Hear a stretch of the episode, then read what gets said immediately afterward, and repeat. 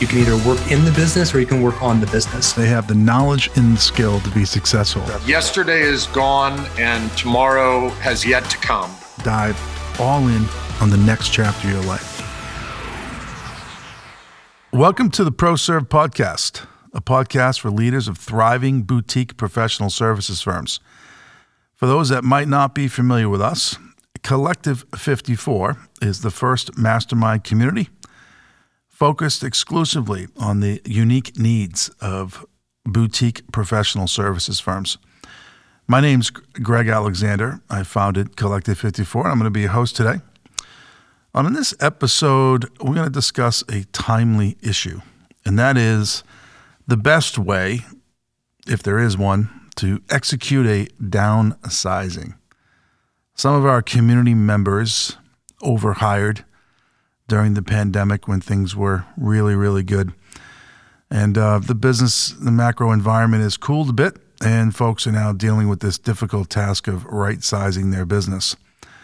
And it's a tough thing to do, so we wanted to have a guest on with us today who has been through this, who might be willing to share some do's and don'ts.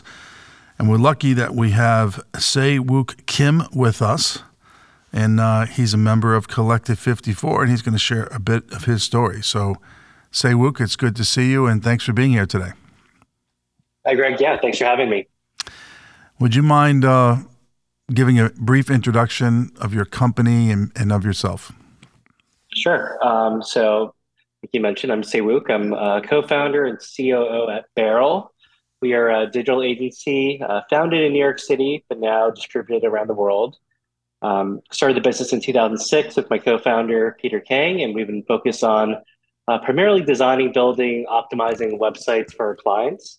Uh, recently, we've had a specialization in e-commerce with Shopify as a platform in particular. Okay, very good. So I really appreciate you being here because this this topic can be a little emotional, and um, sometimes folks aren't willing to share what they learned. So I, um, again, on behalf of the membership, appreciate you coming here maybe describe for us at 30,000 feet kind of what happened and and I'll as I hear more about your story I'll maybe pick on a few things and ask some questions. Sure. Um, so we um, so we've been in business since 2006 and we had never done a layoff in our history until um, 2022. Wow. So what happened, um, you know, through the history, you know, we mainly manage our um, slower periods of business through natural attrition, reducing contractor usage, or finding other opportunities to reduce costs. Uh, but in 2021, one thing that we uh, realized was um, we were on a pretty strong growth trajectory, uh, at least for us, growing about 30% year over year. And um, we entered Q3, Q4 with a significant pipeline of new work. And uh, we felt pretty positive about the pace of growth that we were uh, going through in that year. So with that, uh, with those wins behind us, we uh, decided to um, invest in our growth, and I'll invest in quotes there. Um, so we decided to start a new discipline and invest in that, and um, basically hire a full team with a director and several team members ahead of actually winning the business. And um, we hired a lot of new roles in anticipation of work coming. Um, back in 2021, we um, hiring was a pretty challenging environment for us. Um, there's a long lead time to hiring new candidates. So when the opportunity came to hire people, we decided to pull the trigger, and um, we ended up hiring a lot more people than we needed. Um, so that that's um, how we entered uh, into Q4 of 2021. Um, so, once we got there, yeah. Yeah, yeah. Go ahead. Yeah, once we got there, uh, what we realized was we kept losing projects that we thought were promising. Um, and we, as we kept losing projects, we saw our revenue declining while our costs increasing. And um, we were trying to remain optimistic through this whole time, saying, you know what, one or two projects could turn things around very quickly. Uh, but the sad reality was that we ended up not winning those projects. Mm. Yeah. You know, this is a very real problem. I mean, matching revenue to expenses, which in ProServe is largely headcount, is really hard, especially when you're running a project based firm and the revenue might be lumpy. And there's always a debate. You know, do you wait until you have a signed contract to hire expansion headcount? Which, if you have long lead times to hire people, can be really challenging. Or do you hire quote unquote ahead of demand and bet on your sales forecasts of being accurate?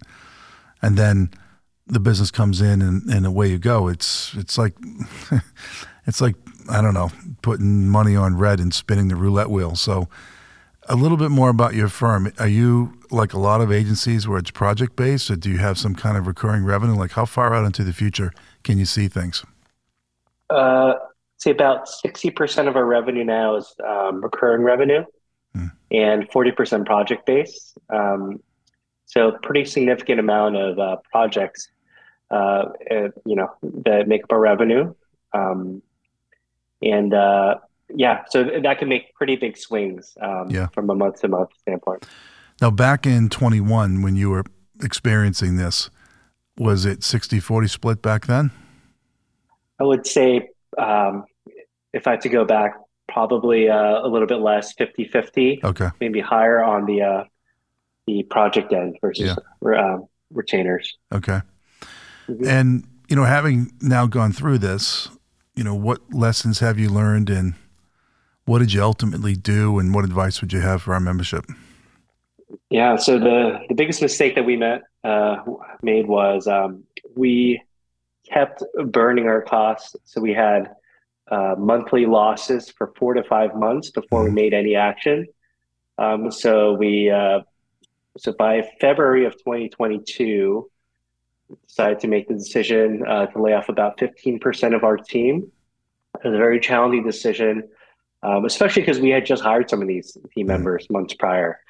So we, um, you know, went through that, and uh, a lot of things that we, you know, learned through that process, doing it for the first time. Um, a few things that we changed in our business first just being more transparent about our financial situation with the entire team I felt like a lot of our team felt uh, a bit blindsided about the news um, because they just weren't in um, the same conversations that we were having. So there are a few key team members that knew about our new business mm. pipeline. Not everyone really understood the financials. Um, so when the news came, a lot of people were surprised. Mm. Um, the second thing that we took away was that um, we need to make decisions quickly. I think uh, every you know when you're losing money, every day counts. Mm. Um, in hindsight, we should have made this decision in December, um, not February, um, maybe even sooner when we saw the signs of uh, the um, the business not coming through. So I think the the speed is something that um, we really took away of, of just being swift with um, making cuts where needed. Mm. And, and when you made the cuts, and it's always unfortunate when this happens, but you know, from time to time, cycles matter, and you have to do this.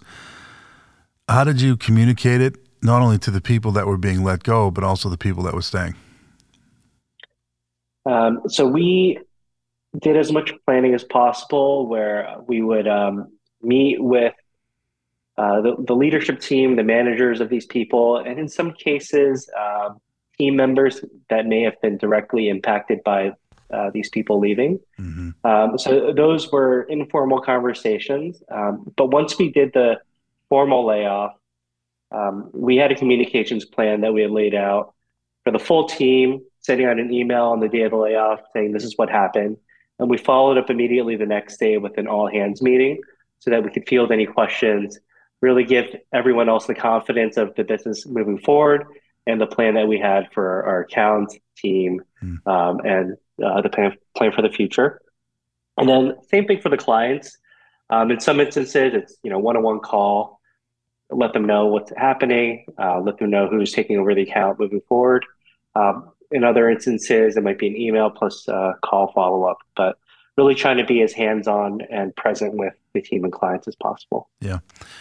You know, you mentioned two big learnings. One was being more transparent with the financials, and the second was moving quicker. Um, on the moving quicker one, it's really hard because if you have this sales forecast and it says this work is coming, and then you know you you hold out hope that the work's going to come in, and you don't want to pull the trigger and let some people go, and then the work does come in, and you got to go back and rehire them. So, mm-hmm. um, any, any like practical advice around I don't know improving the sales forecast or something along those lines?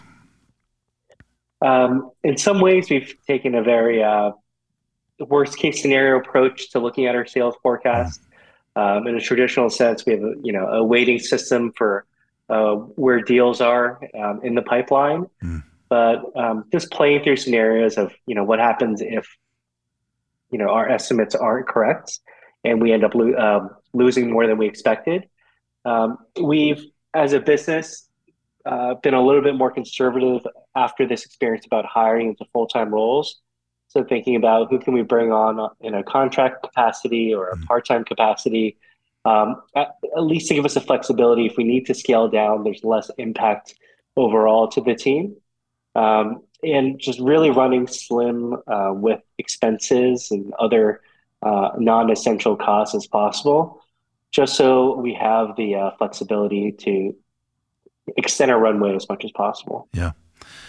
And then on the first learning, which is being more transparent and open about sharing the financials, sometimes our members are a little afraid to do that because, you know, if you start showing a deterioration in the business, it might make the employees nervous and some of them might quit and some some of your stars might quit because they think their job might go away. How do you balance, you know, the need to do that with the fear of rattling some cages? Yeah, it's uh, it's definitely a fine line, um, and it's, a bit of storytelling as well as sharing the numbers. Um, oftentimes, the numbers, uh, you know, depending on who the person is and what level and their familiarity, it may seem overwhelming to to see um, um, a bunch of numbers thrown at them from you know revenue to projections to margins, and um, we aim to be just transparent with the numbers, sharing them as they are, but layer on what we're feeling about the business on top of it, saying, yeah. you know what, we have a lot of business in the pipeline that we feel confident for these reasons. Um, and these are the actions we're taking to make sure that um, the business is stable. Yeah. And if that's not the case, be honest about it, saying, you know, we're not too um, happy with how things are looking. We may have to do a layoff again which you know that statement in itself does incite a lot of uh, kind of uncertainty and fear. But um, for the team members that we you know who are stars and who we definitely want to keep, we'll have the conversations to make sure that they feel comfortable about yeah. the situation. Well, it's remarkable that for the first 15, 16 years of your firm being around, you, you never had a layoff. I mean, that's an incredible track record all of us eventually have to go through this, and uh, hopefully, this is the last time you have to go through it for some time. But we're at our time window here. We try to keep these things short, but for members that are listening to this, a reminder that Sei-Wook will be on the Friday Q and A session. I've got about 25 more questions I'd like to ask him. I'm sure everybody else does as well, but we'll hold those for the uh, for the Friday session. But Sei-Wook, on behalf of the member community, just wanted to thank you publicly for coming on the show and sharing your wisdom with us today. Thanks. Yeah, thanks for having me. Okay. And for those that are listening, a um, couple of calls to action. So if you're interested in joining our community and you're a thriving boutique professional services firm, you want to meet interesting people like Sei-Wook, um, go to collective54.com and fill out the contact us form, and a representative will get in contact with you. Um, if you want to read more about this subject, pick up our book called The Boutique How to Start, Scale, and Sell a Professional Services Firm. You can find that on Amazon. And if books aren't your jam, you're more interested in videos and podcasts and things like that, then you can subscribe to Collective 54 Insights. And uh, there you'll get uh, three things you get a blog on Monday, you get a video on Wednesday, you get a chart on Friday, and uh, some really interesting content for you. But uh, until next time, uh, thanks for listening, and uh, we'll we'll speak to Sei-Wook on the Friday Q and A. Thanks again.